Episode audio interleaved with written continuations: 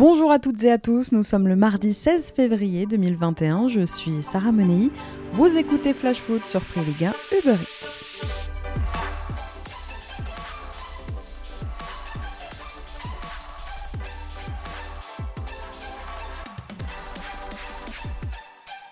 Plan Le Pro version marseillaise. Est-ce ce vers quoi on se dirige à Marseille 15 jours après l'envahissement de la commanderie, l'OM a décidé de prendre des dispositions. Le club a annoncé hier qu'il allait lancer une grande concertation avec tous les supporters marseillais à partir de début mars. Une opération baptisée Agora OM qui a pour objectif de mener des réflexions avec les supporters afin d'établir une nouvelle définition du supporterisme. Mais il n'y a pas que ça. Les associations de supporters marseillais qui animent les virages depuis plus de 30 ans maintenant au Vélodrome ont reçu hier un courrier de mise en demeure de la part du club faisant craindre eh bien, une rupture de la convention sur les abonnements. Le club envisage de prononcer à l'encontre de plusieurs associations de supporters une résiliation de la convention pour faute. Alors qu'est-ce qu'il leur reproche Eh bien l'OM reproche à certaines associations leur participation à cette manifestation de la commanderie ou du moins de ne pas en avoir limité les débordements. Le club estime aujourd'hui qu'il s'agit d'une atteinte grave à l'image de l'OM. Une chose est sûre, le courant ne passe plus du tout entre Marseille et ses supporters et Jacques-Henri s'est engagé là sur un terrain très glissant. Les groupes de supporters marseillais peuvent répondre à cette mise en demeure avant le 1er mars pour y apporter toute observation et on verra évidemment quelle suite sera donnée à cette procédure. Allez, c'est parti pour notre tour des clubs.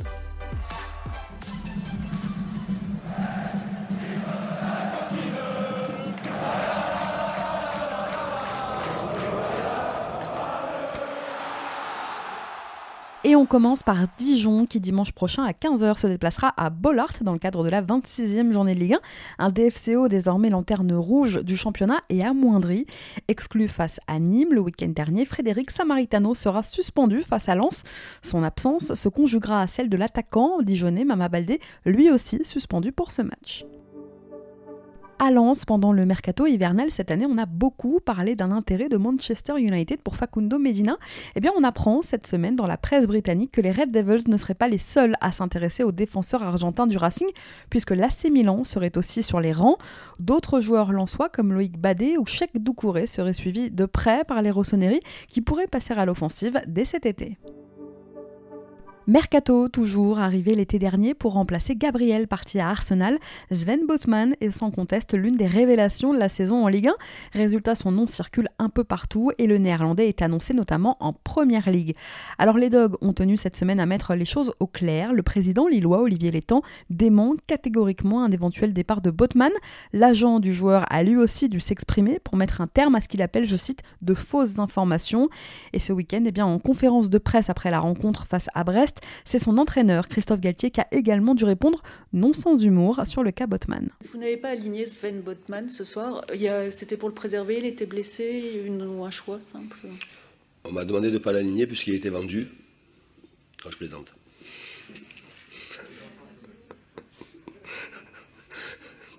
Désolé. Voilà de quoi rassurer, du moins pour l'instant, les supporters lillois. Du repos bien mérité pour les Merlus. Auteur d'un bon nul à Monaco dimanche, Lorient souffle un peu en ce début de semaine. Les joueurs de Christophe Pellissier qui enchaînent les rencontres ne reprendront l'entraînement que demain matin à Carlire. Pour l'instant, c'est donc repos puisque la prochaine rencontre des Merlus n'est programmée que dimanche prochain face à Lille. On continue notre tour des clubs dans un instant, mais avant ça, c'est l'heure de notre déclat du jour. C'est mon cœur qui parle. vous avez un chef d'espoir qui fait une grosse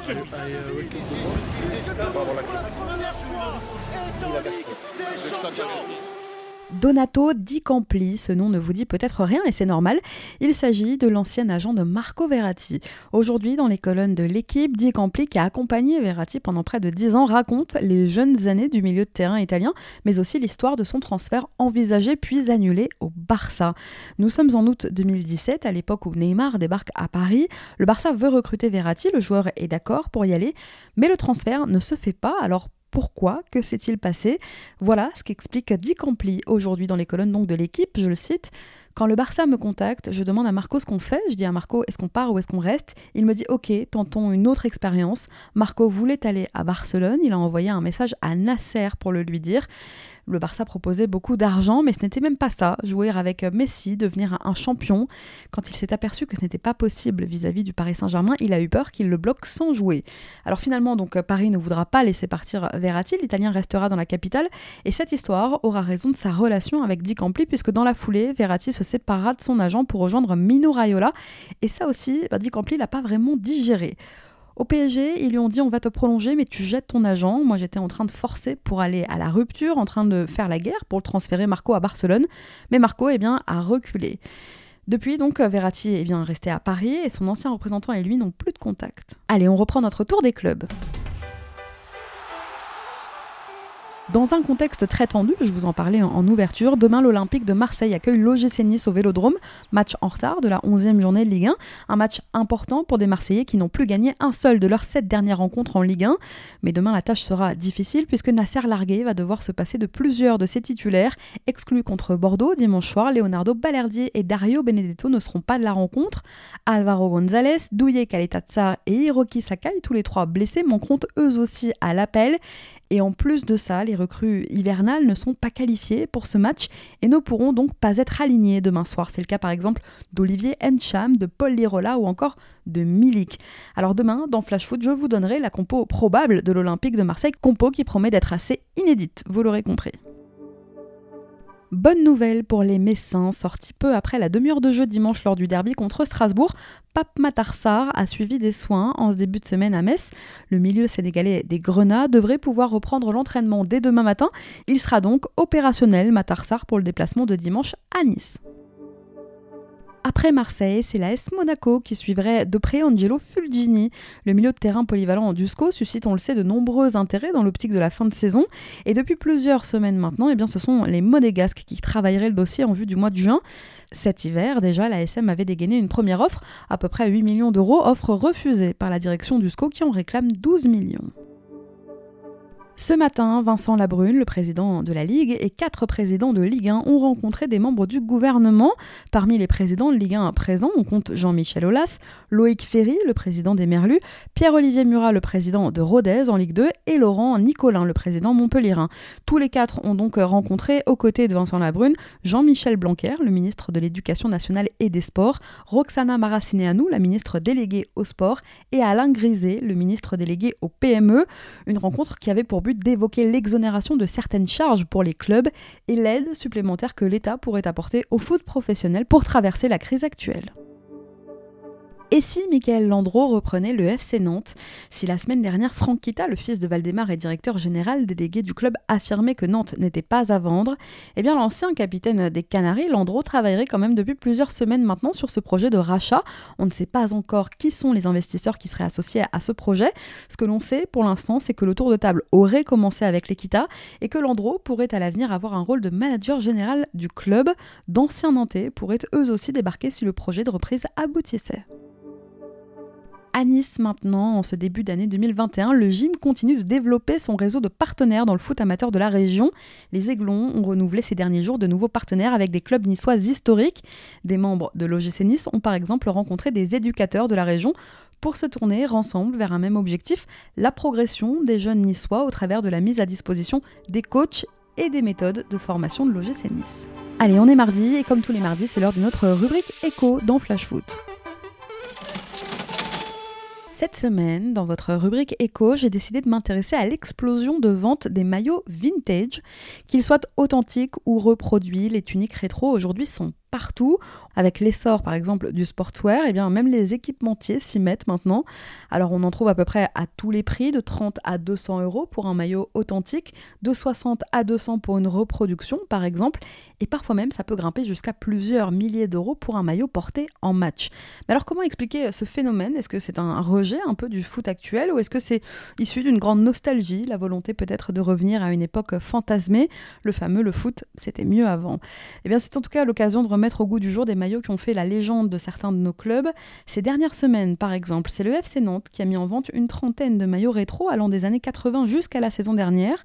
Dans la période très difficile que traverse le club cette saison, voilà l'occasion de rappeler quelques bons souvenirs aux supporters nantais.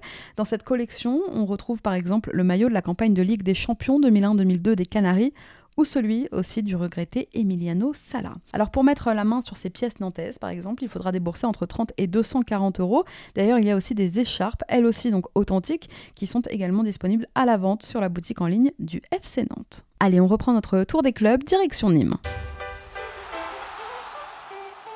Dimanche, à Gaston Gérard face à Dijon, Zinedine Ferrat a écopé du seul carton jaune du Nîmes Olympique.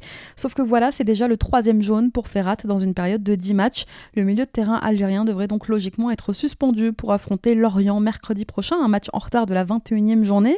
Face au Merlu, dans un choc importantissime dans la lutte pour le maintien, les Crocos vont donc devoir se passer de leur meilleur passeur et de leur deuxième meilleur buteur.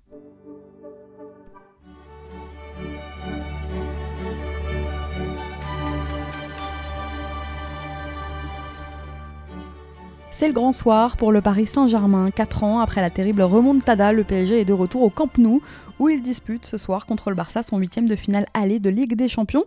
Les Parisiens, privés ce soir de Neymar et d'Angel Di Maria, pourront compter sur le retour de Marco Verratti.